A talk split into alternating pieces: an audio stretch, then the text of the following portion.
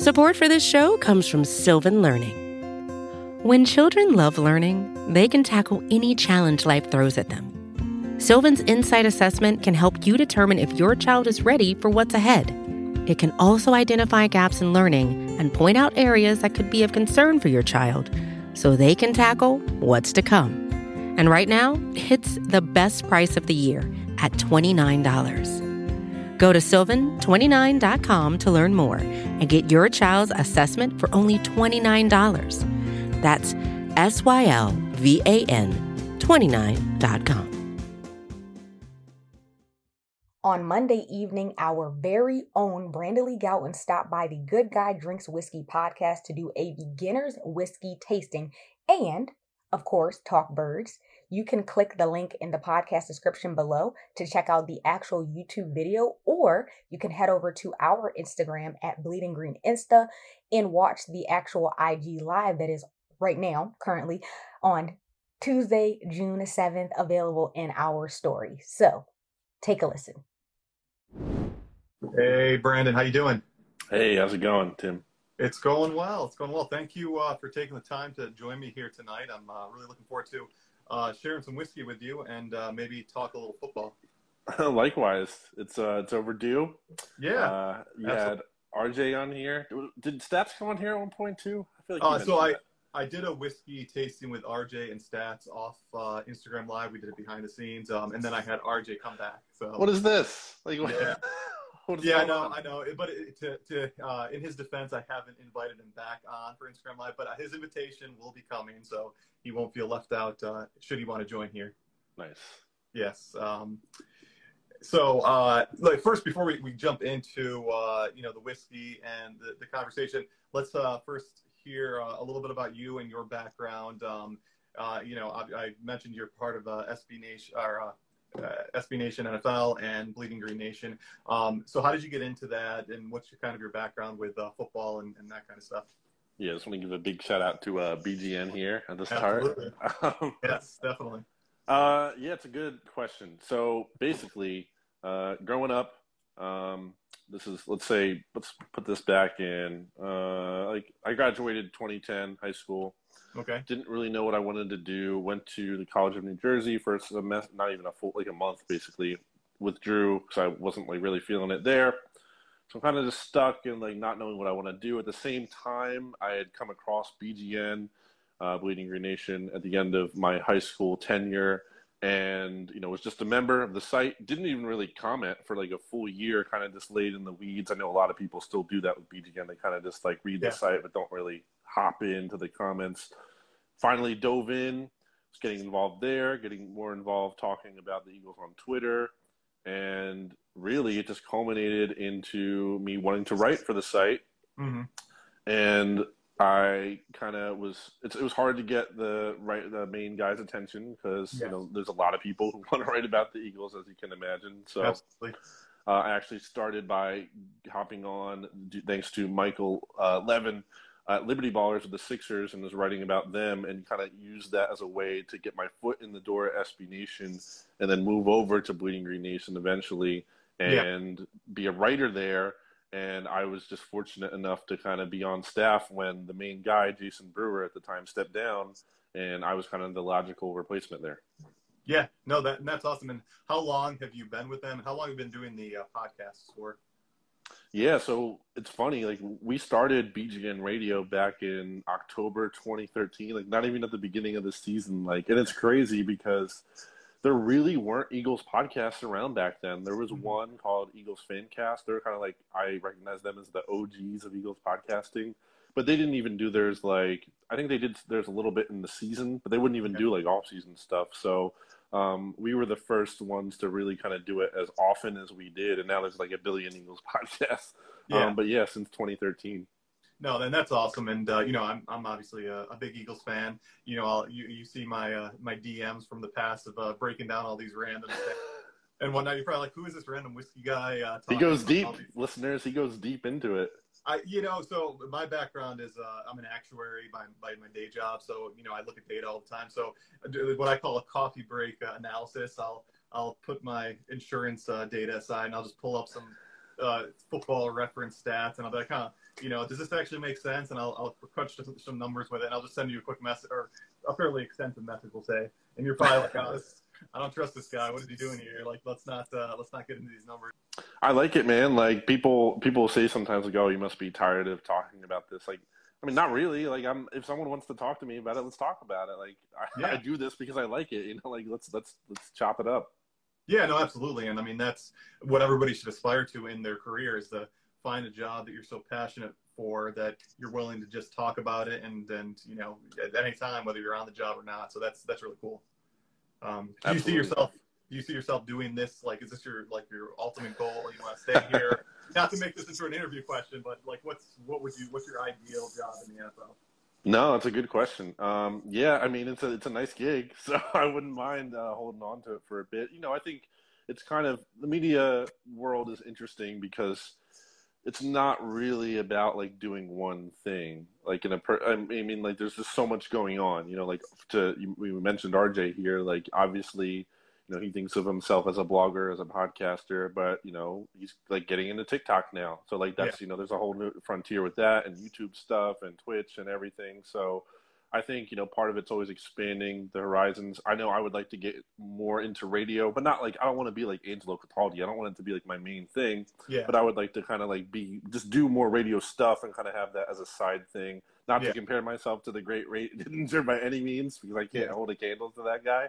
But yeah. um, like you know, like he kind of did everything, TV, writing. Like I, I'd kind of like to expand into some other things too, in addition to what I'm doing first, what is your whiskey experience? How do you drink it a lot? Is this something you kind of go to? Like, what's your background in it?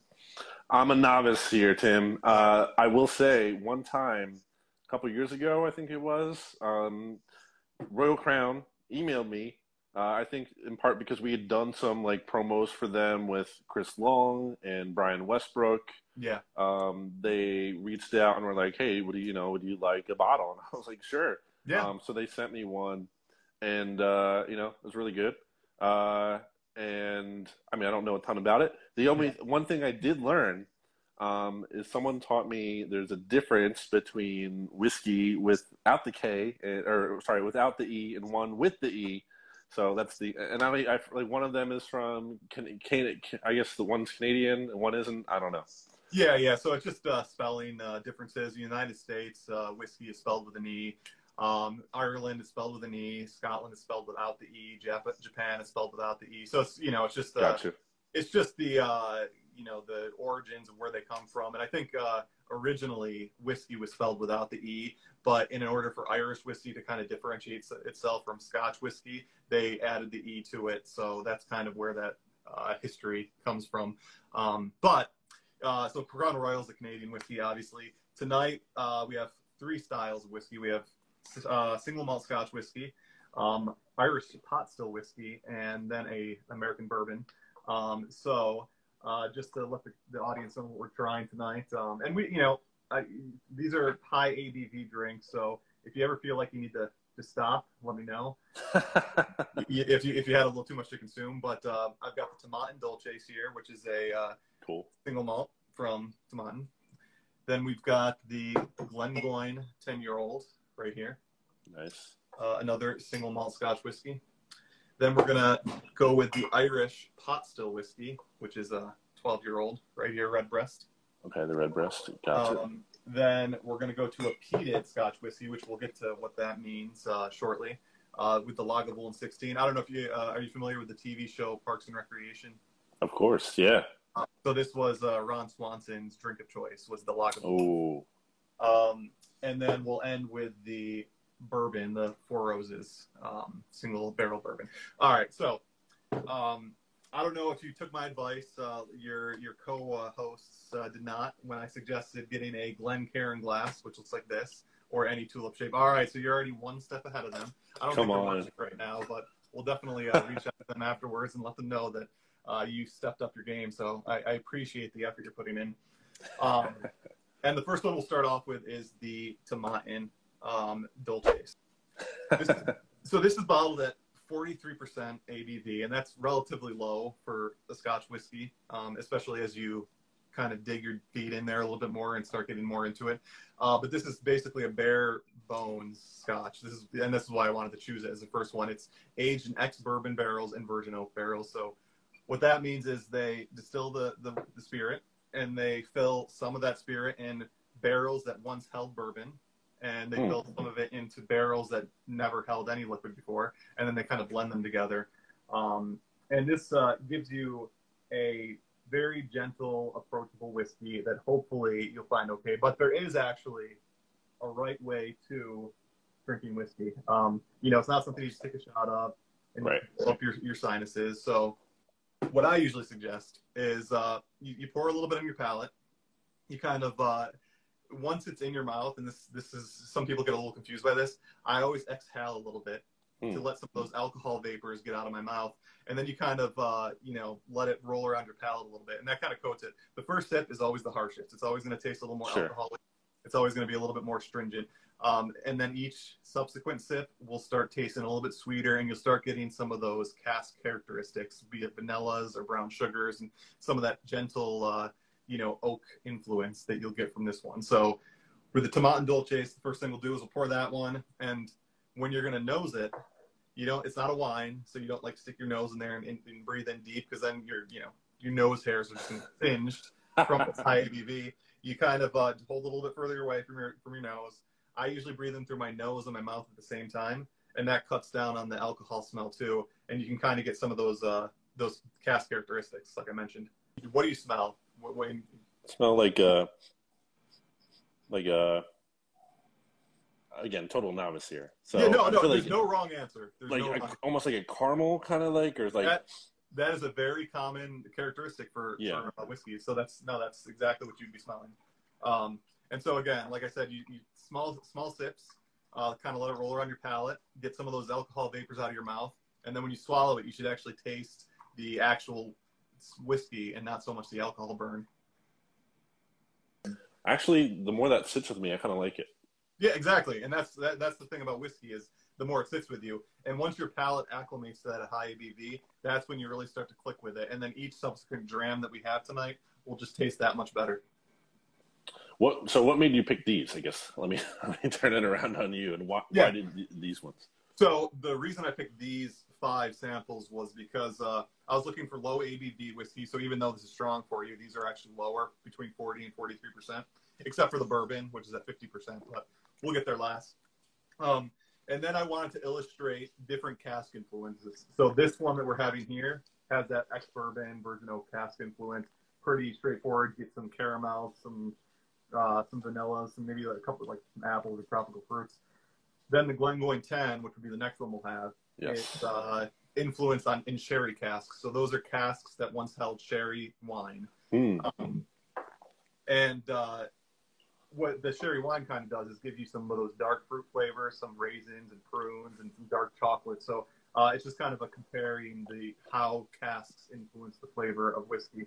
Um, and they're all they're all relatively young for the most part. I mean, the Dolce is probably around six to eight years old. It's uh, there's no age on the bottle, but that's typically how old it is. The hmm. Glengoyne 10 is 10 years old, and the Redbreast is 12. So, um, you know, that's kind of what uh, kind of what I was going for. And then the Redbreast, it's an Irish whiskey. Uh, so I, I, figured we could talk a little bit about the difference between a single pot still Irish whiskey and a single malt uh, Scotch whiskey. And then Lagavulin, that's where you get that smoky peat the one that Ron Swanson had. And then yes. bourbon is uh, like a bold, sweet cherries, vanillas, brown sugars. So that's a completely different uh, whiskey profile. So it's kind of to illustrate the the diverse gamut of flavors that whiskey has to offer. And and this is just a you know uh, a drop in the bucket compared to what other options are out there. All right, so let's jump into the next one then. That'll be the Glengoyne ten year old. Cool. Uh, so again, this is another single malt Scotch whiskey, and um, you might be wondering what is a single malt. Do you know the difference between a blend and a malt, single malt, and whatnot? I do not. All right, so a blended malt Scotch whiskey are whiskeys that are blended together from different distilleries in Scotland. Mm. Um, if a whiskey is made entirely of malted barley and comes from a single distillery, um, and a few other parameters that you that are less interesting, then it's called a single malt Scotch whiskey. So the Glengoyne 10 as well as the Tomatin both came from the distilleries that are on the bottle. Gotcha. And again, this one is influenced in sherry casks. So uh, let me know if you can tell any difference between it. Ooh, yeah, definitely the taste. Not so much the smell, definitely the Yeah. taste. The taste is a little more like smoother to me. Mhm. Um, yeah, it's like a little more pleasant up front to me. All right, yeah, yeah. This one uh, yeah, it does seem a little more tame. That's probably from the sherry influence. Um, I get definitely some more of those, you know, like kind of raisiny, maybe a little dark Mm. chocolate into it. Um, so it's a little bit more complex, I would say. Let's give it another sip here. Yeah, on that exhale, like you were saying, um, I just the, the flavor in my mouth instantly was like almost like a chocolate kind of like it was a, like a like a darker kind of that kind of like Yeah. dark sweet flavor. Yeah, exactly, and that's that's why I always recommend people, especially new into whiskey, exhale a little bit because when you don't taste that strong alcohol flavor, you can really start tasting those cask characteristics, and it does make a big difference. I like this better, definitely. This is this is more popular. This is more favorable to me, the Glengoyne than the uh, Tome. But I do have a couple of questions that were sent in Sure. uh, that people wanted to answer uh, from a uh, Mr. RJ Ochoa. what a fraud. He would like to know what was your favorite part about having your profile picture be uh, blogging the boys last year. What was your favorite part about that? yeah, I mean, my favorite part is that it's probably the highlight of the Cowboys season for RJ and their fans not actually winning anything meaningful, but me Yeah. changing my avatar. Um, I don't regret it. Like, uh, I, you know, the Eagles got off to a decent start last year. Obviously, they beat the Falcons, and then the 49ers game was kind of close. Yeah, I, I, at the time, it seemed reasonable to me that they could go down to Dallas and it would be like a game. It'd be competitive at least, and I was wrong. I was wrong. I was very Yeah. wrong about that. Yeah. Um, but like going, the information going in, I had going into the game, um, I thought it was going to be a game, so I don't regret it. and uh, Stats on Fire also has a question for you. He wants to know what it's like getting to host a show with Stats on Fire. Well, I kind of want to bring. I need to. He's not watching this probably, but No, I need I to don't bring think this up. but I want to bring this up to him because he called me out on. So RJ, I- Today's podcast. Did you hear about this? I, I did. He called you out on Twitter. I, I like, what is this? He's calling me out. Uh, well, on the podcast, the Look Ahead last NFL show. if People want to check that out for not just Eagles coverage, but league wide coverage. Um, he was calling me out for like live tweeting from OTAs. My thing with that is like, I get how it can be annoying and you can get taken out of context, but like, here's how I view it, Tim. Like, people, I so if I knew if I wasn't there at practice, I would die to be there at practice. Like that, Oh, there's yeah. nowhere I'd rather be. And I know a lot of Eagles fans probably feel the same way. Like if Yeah. if they could be there, they'd want to. So my job, in my eyes, is to make the people feel like they're there.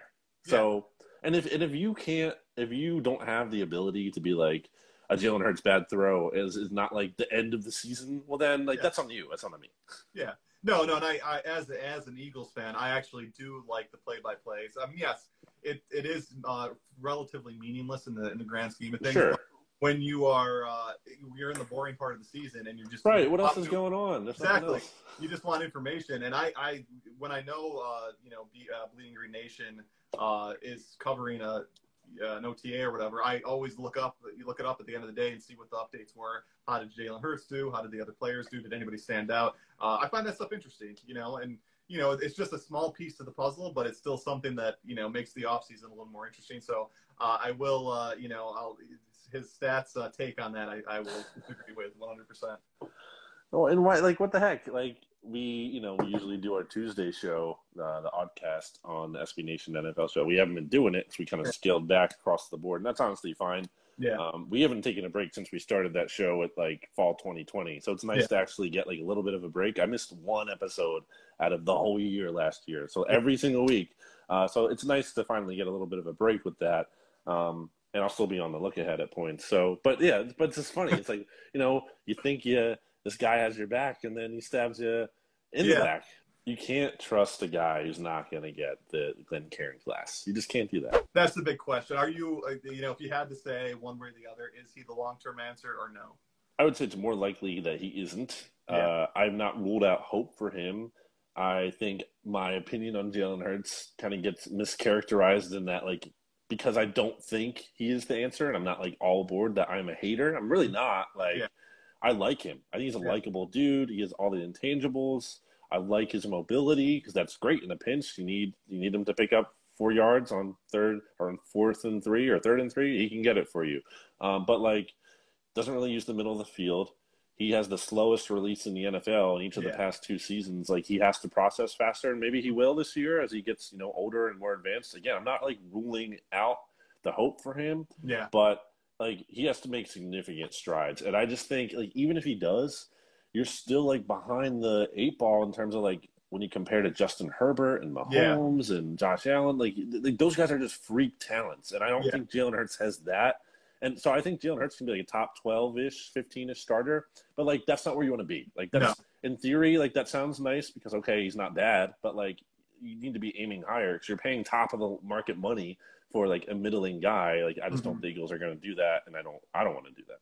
No, no, and it's a lot easier to once you have that great guy in place to win than have an okay guy in place and just have the right piece. All the other variables add up, which is much harder because you have more variables. Uh, but yeah, I mean, just from an outsider's point of view, uh, you know, he is one. He's one of my favorite people on the team. But uh, you know, from year one to year two, I didn't, you know, when he was relied on to pass, I didn't see a huge uh, upgrade from his first year to his second year and, and throwing the football, and that's obviously an issue with a quarterback. And is that something that can really be improved from that next year? This year, so there will be improvements, but you, like you said, is it going to be propel him up to like a top six or seven quarterback in the NFL? I don't know. That's true. Yeah, I mean the offense got better last year when they took the ball out of his hands. That's like the reality sign. of it. Yeah, like I mean that's yeah. like at a very basic level, that's what happened. They were passing the ball a ton early in the season, didn't work out. Now, of course, like didn't have the best receivers in terms of you DeVonta Smith and not much else. I like Quez Watkins, but you know Reagor is a, a negative out there. Yeah. So now you have AJ Brown, you have DeVonta Smith year two, Dallas Goedert. Um, you throw Zach Pascal, whatever, Quez Watkins year three in the mix. Like, yeah. there's enough for Hurts to work with now where he should take a significant step forward. Oh yeah, yeah, without a doubt. And uh, but like you said, if he can't see the field and process quickly enough, it's you know it doesn't really matter. If right if AJ Brown gets open, but he throws the ball second too late, then it doesn't make a difference. Um, so you know, we'll see. Hopefully, hopefully he can make that jump. But you know, we, they got Carson Strong in the wings. You in the wings. You know, yeah. If his bi- uh, bionic knee can hold up, you know, maybe. Uh, I saw that link that you posted. So yeah. That's somebody said he could have uh, franchise potential. So we'll see. Well, it's it's funny. Like the guy who said that isn't just like uh, you know someone throwing stuff against the wall to see if it sticks. Like that's Matt Waldman, and I don't yeah. know if you're familiar, but Matt Waldman's like a big tape grinder guy. It yeah. doesn't mean he's right about everything, but he watches like maybe more film, or at least one of those guys who watches like more film than almost anyone else. So, so that he said that is like a little interesting. And again, his his belief is based on like the health of Carson Strong's knee being good, and he doesn't know anything about that, so that could be a moot point. But just based, on if he is healthy, just based on the film that he saw, you know, he was intrigued. So, you know, uh, you know, probably won't be anything, but it's nice to have like that scratch off uh, yeah. in your back pocket.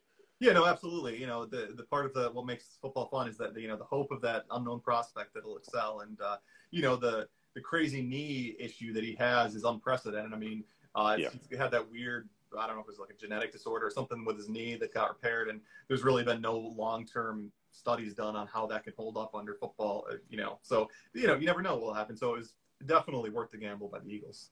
For sure. Support for this show comes from Sylvan Learning. As a parent, you want your child to have every opportunity, but giving them the tools they need to tackle every challenge, that takes a team. Now more than ever, educational support tailored exactly to what your child needs can make all the difference. That's why parents have trusted Sylvan Learning for 45 years as the ultimate teammate in their child's educational journey, instilling in them a love for learning and a passion for reaching the next level. And Sylvan's Insight Assessment can identify gaps in learning and areas that could be of concern for your child. It's a 360 degree view into your child's learning that you can't find anywhere else and helps ensure that your child didn't miss something in school that might put them at a disadvantage in the future. And right now, it's the best price of the year at $29. Go to sylvan29.com to learn more and get your child's assessment for only $29. That's S Y L V A N 29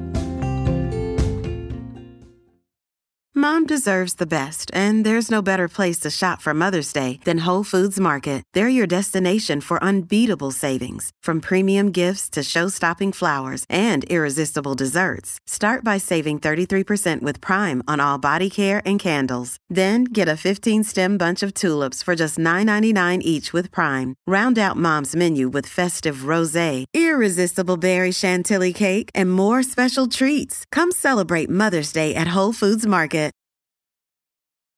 All right, so let's jump into dram number three. So you're finished with your Glengoyne.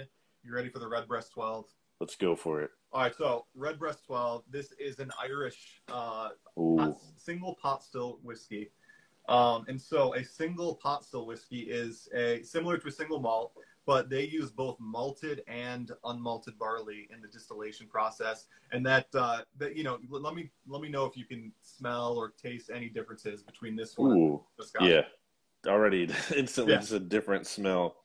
Like you said, like that kind of that barley like like uh yeah, like uh a wheat or a, some yeah, some kind of like that Yeah. kind of Yeah, a little more grassy, a little fresher smelling. Yeah. Um, this one's also aged in uh, a combination of bourbon, ex bourbon, and ex sherry cask. So you get uh, two of those uh, flavor profiles mixed together. And this is bottled at forty percent, so it's the li- it's the, this the uh, lowest ABV of tonight. Okay. I don't know how valuable of a comparison this is, but the thing that strikes me is like it reminds me of like an IPA. Like it's like Okay.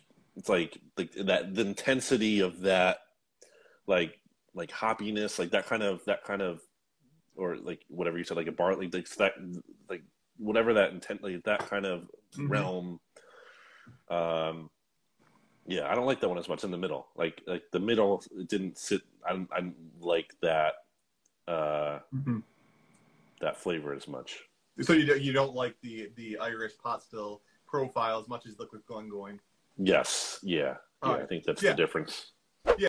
Uh, OMG Becky with the good hair. she wants to know uh, uh, who do you hate more, Tom Brady or the Cowboys? Wow. Um, I mean, it's the Cowboys. Like, for as much as I hate Tom Brady, I'll always talk about how I saw him in person practice against the Eagles in 2013 in a joint training camp practice. Yeah. And, you know, going into that practice, like that week, I didn't like think twice about it. I'm like, okay, whatever. It's Tom Brady. It's good. Like, I didn't really, but then I saw him be really good in practice. Yeah. And it's just like, it was on another level that I could never have anticipated how precise he was with every single pass in Mhm. practice. He was just like dominating out there. He would have, you know, like these no name receivers going against Eagles starting quarterbacks. And not that the Eagles quarterbacks were like great at that time. You're talking about Cary Williams and Bradley Fletcher, but still, like the receivers that he was working with were like nobodies. They weren't Yeah. even like players making the Patriots roster. And it didn't matter. Like he was just so precise. It was crazy. I, I I'm not Tom Brady fan by any means, but I can at least acknowledge like he is like I've never seen that before. It's like a, it's like aliens, a different different realm. So like I hate him. Obviously, he sucks in terms of like likability and a lot of stuff. But uh, but he is talented. I, I can at least give Yeah. him that. Whereas the Cowboys are just total frauds who uh, you know choke every year. Yeah, no, without a doubt. Uh, and uh, you know, kind of, you know, Tom Brady has kind of been restoring his image a little bit since he's moved away from the Patriots. He's been a lot more uh, open on social media and kind of, you know, uh, the humorous side of Tom Brady. I'm, I'm actually a Tom Brady fan, one of the few out there Oh, who are not, who are non-Patriots Bucks fans.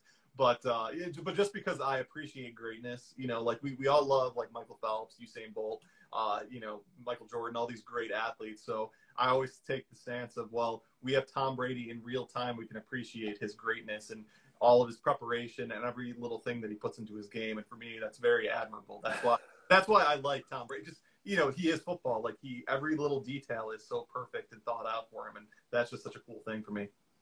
I like the thing I like the most about Tom Brady is obviously the Eagles beating him in Super Of Bowl 52 with Brandon Yes. Graham of all people, a fellow Michigan uh, alumnus strip sacking him. So Yeah. uh, that is that is easily my best moment in football ever. Like it's it's funny like it wasn't even the end of the game, you know, officially. Like obviously the hail mary, but like that was not that was not it for me. Like that the moment Tom Brady is strip sacked by Brandon Graham, like that was the Eagles won the Super Bowl in that Yeah. moment, and I'll I'll never forget that. Were you at the stadium? covering it? I was at US Bank Stadium watching in person from the stands, looking down at the end zone. So the far end zone was the one like where the Philly special took place. So Yeah. uh, the Zach Ertz touchdown at the end of the game was the one. I think the Alshon Jeffery touchdown too. Those happened like in my end zone, the one that was closer to me. Yeah, that, that's awesome. That's incredible that you got to experience the the energy and everything uh, in real in, in person. That's that's so cool.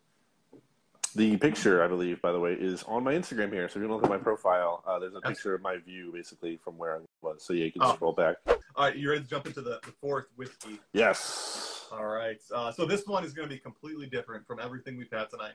Uh, and this one is, uh, like I said, Ron Swanson's whiskey of choice. um, so yeah, when you nose it, you'll immediately be able to tell why this is different. Looking forward to this one. Um, also So- intimidated. Ron Swanson, very intimidating. Yes. Uh, so are you familiar with what peated whiskey is? No, but yeah, I can I can tell the smell is definitely different. Yeah. So, so it's smoky, it's earthy, you know. Mm, Um, yes. And uh, so what peat, peat moss is uh, what what makes the smell and the, the taste. And basically, uh, when uh, you're making whiskey, you dry the barley out, and you can either dry it with you know air, with heat, with whatever. When barley is dried by peat moss, which is basically decomposed earth that they dig up and throw into the uh, furnace, uh, it creates this uh, aroma of the and the taste of this smoky, the um, earthiness. It could be some people have some iodine in there, some uh, medicinal characteristics. So uh, for Lagavulin, you can definitely get some of that like bonfire smokiness to it. Yeah, I like that. It's it's really nice actually. It's very appealing. Yeah, some people love it, some people hate it, but I'm, I'm a big fan of peat. So what do you what do you think? Ooh, I like that a lot. All right, so That's you- good. All right, this this one does does convert a lot of people into whiskey drinking. Uh, the Lagavulin 16. Uh, unfortunately, this bottle in particular is getting more and more expensive as the days go on. I can see Um, why. Yeah, so when I first got into whiskey, I could get this for around sixty-five ish to seventy dollars. Now it's you know hovering around ninety to hundred dollars, so it becomes a, a little more challenging to get these days. That's a but-. Yeah. Yeah. All right, so this is your favorite of the night. Yeah, this is the favorite, at least so far. Yeah. No, no, no. That's great. I mean, this is my favorite of tonight's lineup too. Uh, it just uh, it's it's the oldest one we have, 16 years old, so it's a little bit more uh, depth to it in that sense. Um, again, you're using this is mostly uh, ex bourbon cask, so it's that standard traditional non no frills cask type, and then that just that peat smoke integrates with it so well. Uh, I, I do have another uh, question that was uh, sent in earlier. Uh, would you? Uh, and this is by HQB. Uh, Yes. I'm assuming you know know who this is. Uh, Yeah, 'cause it's I Holden. I, I don't understand the context of the question, but would you ever consider swimming in a pool without goggles? I would not swim in the pool without goggles, especially ones with like the nose piece. Because here's the deal: I'm not really good at having like water up my nose. I just can't do it. You know, it's one of those things. I just I'm not good at it. Um, I don't know if I'm ever gonna get used to it. It's just I, I get like really anxious. You don't want to be anxious in a pool, you know. No. so yeah, it's not the place for that. So uh, yeah, it's just like a as a comfort thing. Do I look ridiculous? Absolutely, but but look, you know, I'm gonna be underwater anyway. I'm not gonna like be hanging out up top with that on all the time. If I'm hanging out up top, I would just take it off. But if I'm swimming underwater and everything, I gotta have not just the eyes, but I need the nose piece as well. I don't need the snorkel. I'm not that ridiculous, but I gotta have the nose thing. Yeah, no, no. I think those are all like all very fair points. You know, if you're you're prone to having water shot up your nose, or if you want to open your eyes up underwater, why not? oh yeah, I can't do that. No. So I do have a, a couple of, uh, you know, let's see how well you know the Eagles. Just a couple of questions. Uh-oh. Um, and these are not something that you would know beforehand, other than just making kind of random guesses, because I, I used a little data here. Um, so I looked at uh, Pro Football References approximate value (AV). I just use that as like a a hold all number that can kind of uh, indicate whether something is, uh, uh, you know, whether a player is you know good or above average or below average. Um, and so what I did is I, I took the approximate value of all the Eagles draft picks since 2016. So when Howie, Howie took, took over from Chip Kelly, Nice. and uh, I weighted it based on relative to the the, the uh, position in the draft they were drafted. So the first, second, third, fourth round uh, through seventh round, and relative to the position that they play. So, Oh man. what was the, what's what's the average? Of, for example, what's the average approximate value for a quarterback? What's this quarterback's approximate value, and what's that relativity? And then what round were they drafted in versus what the average approximate value is for that round? So it gets a little complicated, a little a little uh, you know uh, abstract here. But my question is to you: Can can you guess which player on the Eagles since the drafted by the Eagles since 2016 the best player relative to the position they play? You really are an actuary. Uh, I, yeah, yeah, you can tell my this is this is my data set coming out. um, so I'm looking for the best player relative to the position they play. Yeah, This is on the Eagles. all on the yeah. We're just looking at the Eagles questions here. So uh, of Howie Roseman's, uh, let me see Yeah. how many players he drafted. Looks Probably like 45 players. Okay, okay. So I have a shot. Right. Um, man, that's tough. I, my my mind, like if I'm just going gut answer, my mind wants to go to Carson Wentz, but I feel like that would be too obvious. But my guess will be Carson Wentz to start. No, Carson Wentz. Okay. Uh, he would have been. Uh, let's see what his number is here. He is ranked ninth relative. to Hmm. Oh wow. Okay, relative to position. Hmm. So maybe it's an offensive lineman, but I'm just trying to think who would that be since 2016. The only Well, one. just think, think about some of the best players, like who, in the Best last like several years. Who are some of the best players that the Eagles have drafted? Would it be a Dallas Goedert? That is correct. He is Oh. the best player, and a take it with a grain of salt. A grain of salt, because uh, you know obviously this is just using approximate value from Pro Football Reference. It's no not definitive, so you know these are these are just for fun more than anything. Um, all right, and this one's gonna be a little tricky because I know who you're gonna answer for this one. Okay. It's actually not the person that's to immediately come to mind. Who is the best player the Eagles drafted relative to the round they were drafted in? And it's probably not the first person who's going to come to mind. So you're gonna say it's not Jordan Mailata? That is correct. He's Yeah. number two. He's number Uh-huh. two Okay. So re- best relative to, and this is since 2016 still. since 2016. Hmm. That's a good question. Hmm. Well, so I have another obvious answer, and I which is gonna probably be my guess. So I'm gonna file that away for a second and try to stall and think if I can think of anything else. I don't think I can. Is it Josh Sweat? Uh, it is not, but I think he is Hmm. high on this list. Uh, He should be because round four and defensive Yeah. end. Yeah. Yeah, no, Um, he's, he's a, definitely above average for it, but uh, it's another player that he's no longer on the team, so he might have your memory. But think of a player who got drafted much later than people had thought he might have gotten Oh. Jalen Mills. That's correct, Jalen Mills. He's the, he's the answer. And it- between him and uh, Jordan Mailata, it's between like a .05 or something. So really, they can be inter, uh, interchangeable on that top of that list. Um, all right. So my last my last question is: one player is uh, both the the worst at relative to position and relative to the round they were picked in. Which one player is that? And it's not Jalen Reagor. well, that's who I was going to guess. Um, since 2016, the worst. Um, It'll be and- obvious once you, you know once you think about who are some of the real duds. And relative, is it JJ Arcega-Whiteside? It is JJ Arcega right Yeah. He is uh, by far the worst relative to the position and round. Although now that he's tight end, maybe that uh, changes the algorithm a little bit. I don't think so. I saw so you know I saw him at OTAs the other day, and uh, he does look a little bulked up, especially like in his legs and stuff. But you know he's still significantly smaller than the Yeah. actual tight end. So I'll believe it when I see it. I said that a lot tonight, but that is Yeah. how I roll. The final sample of tonight, which is the uh, the bourbon Four Roses. So obviously this is again completely different from everything that we've had tonight. I'm Um, intrigued by this one because you mentioned like fruit, like fruity kind of. Yeah, so this one's super bold. It's uh, Okay. much so bourbons are much sweeter than scotches. Um, Ooh, you- you'll get some uh, like brown sugars, vanillas, uh, caramels. that's um, up my alley. I'm biased towards that kind of thing. Yeah, you maybe get a little fennel, a little uh, cherry.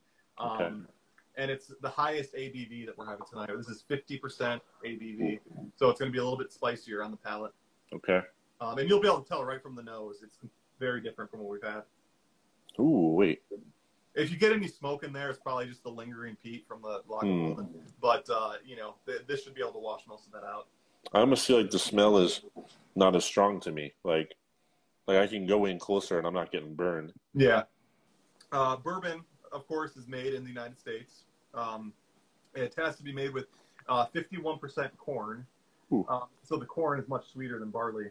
and then there could be some malted barley and rye in part as part of the mash bill, and then it, they're all have to be aged in virgin oak casks. So uh, whereas Scotch whiskey can be filled three, four, five times, bourbons have to use fresh wood in order to age it. So uh, that's where you get a lot of that richness. It's much more oaky. Um, and then the corn just makes it much sweeter. It's a little more one-dimensional than a Scotch whiskey, but it's sweet and rich, and it's a very nice dessert dram, which is why we're having it last. Yes, I like this probably second most. Um, mm-hmm. It's really a, for me, it's a journey of flavors and yeah. like feels. Like I can't it, like the the beginning. What hits me at the beginning evolves into this secondary phase, and then mm-hmm. it finishes like it, it's it's I'm like I don't almost know what I'm experiencing. I'm like I mean, there's like different levels of this that it's hitting. Yeah, yeah. That's the that's the nice thing about a bourbon is that, uh, especially you know if you're gonna ever do a lineup of multiple styles of whiskey, always save the bourbon for the end because it is much bolder and richer. You you don't have to search as hard for the different flavors that you're getting. Yeah, this, yeah, this finish nice is really strong for me. Like you said, the higher ABV, I can definitely like. I'm definitely yeah. getting that. Yeah, yeah, without a doubt. And that might actually be part of the reason why you're liking it more. Uh, as you experience more whiskeys, you'll notice that higher ABV whiskeys uh, tend to offer more complexity, some more experiences and flavors that these light ones that we had at the beginning don't really offer. Which is, you know, as a beginner, I wanted to offer you some light things that didn't burn your palate. But uh, now that I can see what kind of styles you're liking in the future, I can set up a lineup that you might actually like the flavors profiles a little bit better. For sure. What is all right? So, if you're at a restaurant, what is the best appetizer to order? What kind of restaurant? Like any any restaurant. I know obviously it depends. Any, yeah, yeah, yeah. Okay, any appetizer. But, yeah. You know, I think it's hard to go wrong with like a really good chips and salsa and guac too. Oh yeah, yeah, absolutely. What is the most unusual thing you've ever eaten? Ooh, that's a good one.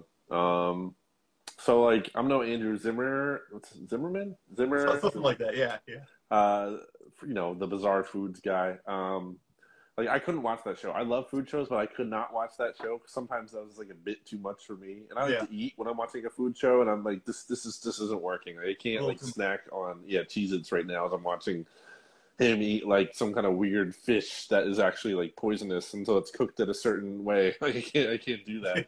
um, so one of the weirder things I've had, it's probably pretty tame, is like an alligator sausage when I was down in New Orleans. But that's like that's pretty. It's different for me. I'm sure that's not a crazy answer, but that's that's something that pops to mind. What is uh, what is the best movie? What's your favorite film? Shawshank Redemption. It's a kind of a basic answer. It used to be like the number one. I don't think it still is on IMDb. I think it is. No, I think is it, it still on IMDb. It's yeah. it's so good. Every time I see it, I want to watch it. Like you know, I'm not a big repeat movie guy. I, I am usually one and done. I just don't need to revisit because there's so many new things, especially yeah. now. Like I don't have time to rewatch a movie, but Shawshank, if it's on, I'll make the exception. I'll rewatch it. It's just it's really inspirational, uplifting. Acting yeah. is great. So many great actors. It's, it's it's it's it's a winner all the way around. And similar to movies, what's the best show? Whew. I mean, it's a really basic answer. I would say The Office. Um, you know, it's because it's just so timeless. But that's kind of it's so basic that I feel bad for saying it, and I feel like I have to come up with something else. Um, uh, I'm not gonna go all time, but recently I have to say, like Stranger Things season four. It's good. Yeah. It's it's it's excellent, and like so that came out the same day or like within a day, whatever, as Kenobi, you know, on Disney Plus, and I started watching Stranger Things, and then I checked out to Kenobi because there's a lot of hype about it, and I like Star Wars. I'm not like necessarily yeah. the biggest Star Wars guy, but I like it. I'll check out all the stuff, and I was like, Kenobi. I know it's a different thing, but Kenobi can't hand a candle to or hold a candle to uh, Stranger Things. Season four was excellent. I mean, it's not over, but the part that they've released so far is just it's top notch. Yeah, yeah. And uh, V Fish here, who is my wife, is uh, is agreeing with you that The Office is great. Um, nice. Yeah, we were actually just watching The Office before I got on here. We were watching the uh, the the search where they're looking for Michael Scott's replacement, which is a, a fun couple of episodes. Um, anyways, uh, yeah, no, I agree. The season four of Stranger Things, I think, might be the best uh, season so far because just the intrigue of uh, the investing. I don't want to spoil anything, but just like the kind of the investigation, how everything kind of like it's like perfectly paced and everything. So I agree. Although I will say, uh, in my opinion, it is not the best show on TV right now. Wow. for me, it is Better Call Saul season six is lights out good. Okay. Exceptional. Are, are you a fan of Breaking Bad? Better Call Saul. Uh, yeah, I watched Breaking Bad. I watched like the beginning of Better Call Saul, but then I kind of just you know fell off of it. That's and common.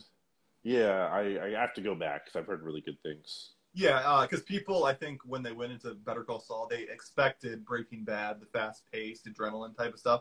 But the beauty of it is the slow burn and the slow evolution of uh, Jimmy McGill, who is Saul Goodman, and how he turns into Saul Goodman through a bunch of insane, like realistic but very interesting events. It's definitely a show that you have to like really pay attention to the dialogue and the nuances of the storyline. It's so well done, and season six is uh, sort of like Stranger Things season four uh, is really taking it up to the next level. It's exceptional. Um, so, you know, as the good, bad, and the ugly is on my short list, Better Call Saul should be on your short list. But like you said, Yes. there's so many shows out there to watch. It's hard to keep track of all of them. Somehow RJ is like watching every show and then like asking me and like he's, he's doing like every pop culture thing. I'm like, where are you getting this time? Like, I, I, you know, I wonder the same thing because he does talk about all these movies and films that he's watching. It's like, man, he's he is a man who lives like 40, has 48 hours in a day. He's got he can do it all. It's pretty impressive. he's like a content machine in terms of both consuming and and uh, producing. So, last question is: If uh, now that you're a whiskey enthusiast, um, if you were going to share a, a, a, a, dram of whiskey or a nice meal, say with four famous people Ooh. that are alive, Alive. are you picking? Um, that's a good one. So I probably wouldn't pick like any Eagles players, um, which is kind of I don't know. It's just like you know I get to it's it's weird. You know I get to interact with them, so not Yeah. to like like I'm above that. It's just I don't know. It's just not like the most interesting thing to me.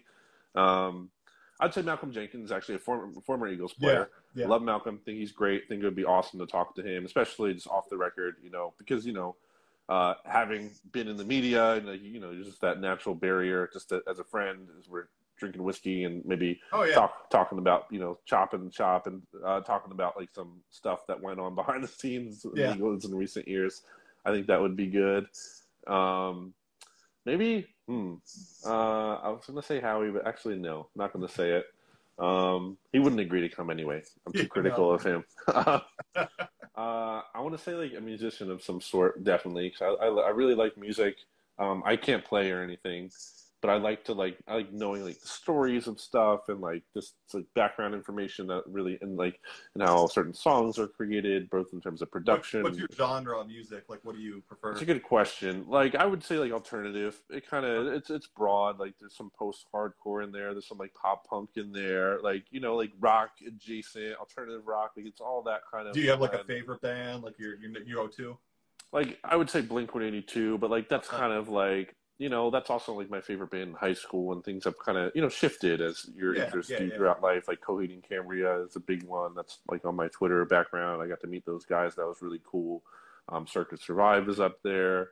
Um, so yeah, like I probably um, not one of those guys. I met them before, but, but uh, let's just say let's say um, man, it's tough. I'm not really good at this. Uh, let's say a musician. We'll hold that as a placeholder. Right. Then we'll do um, probably like hmm. It could be interesting to talk to like a politician of some sort. Like that's a that's a basic answer, but why not? We'll talk to Yeah. Joe Biden. We'll throw him in there. Absolutely. It's the president. Why not? Like I could you could ask the president so many things. Yeah, and it Um, could be it could be a dead president too. You know, you want to throw in Abraham Lincoln, you know, somebody of historical stature. You know, that that can also be an option for your political. also an option.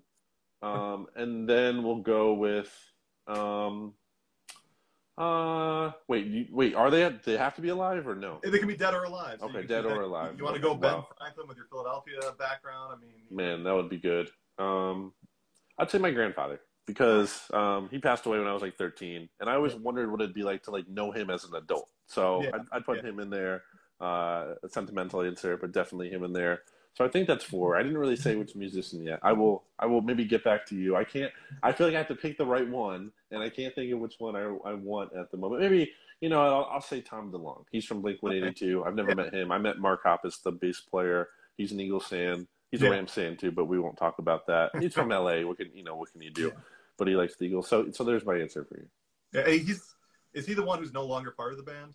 Tom. Yes, yeah, he kind of does his own thing. He's in Angels and Airwaves, and he was the one who basically got the Navy to confirm like his UFO video that like that indeed was something that was like uh, the term isn't UFO, it's something new, but like he basically got the Navy to confirm like yes, this is an unidentified aircraft of some sort, which is Yeah. pretty cool. Yeah, no, it's really cool.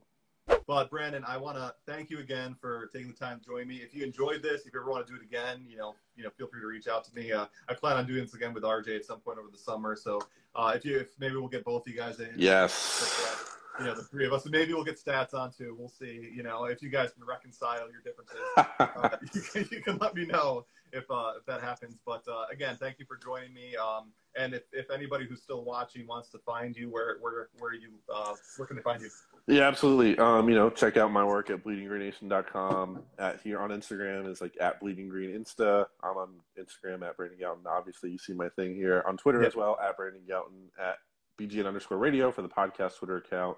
Um, Bleeding Green Nation podcast is you know where you find the podcast where I'm on there weekly, twice a week usually with the BGN radio episode and then the NFC mixtape I do with RJ. Also Yep. regularly during the NFL season and most of the off season on the SB Nation NFL show.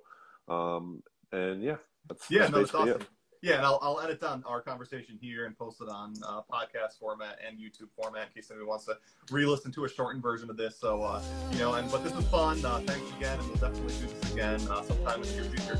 Awesome. Thank you, Tim. Appreciate Yeah, it. take care.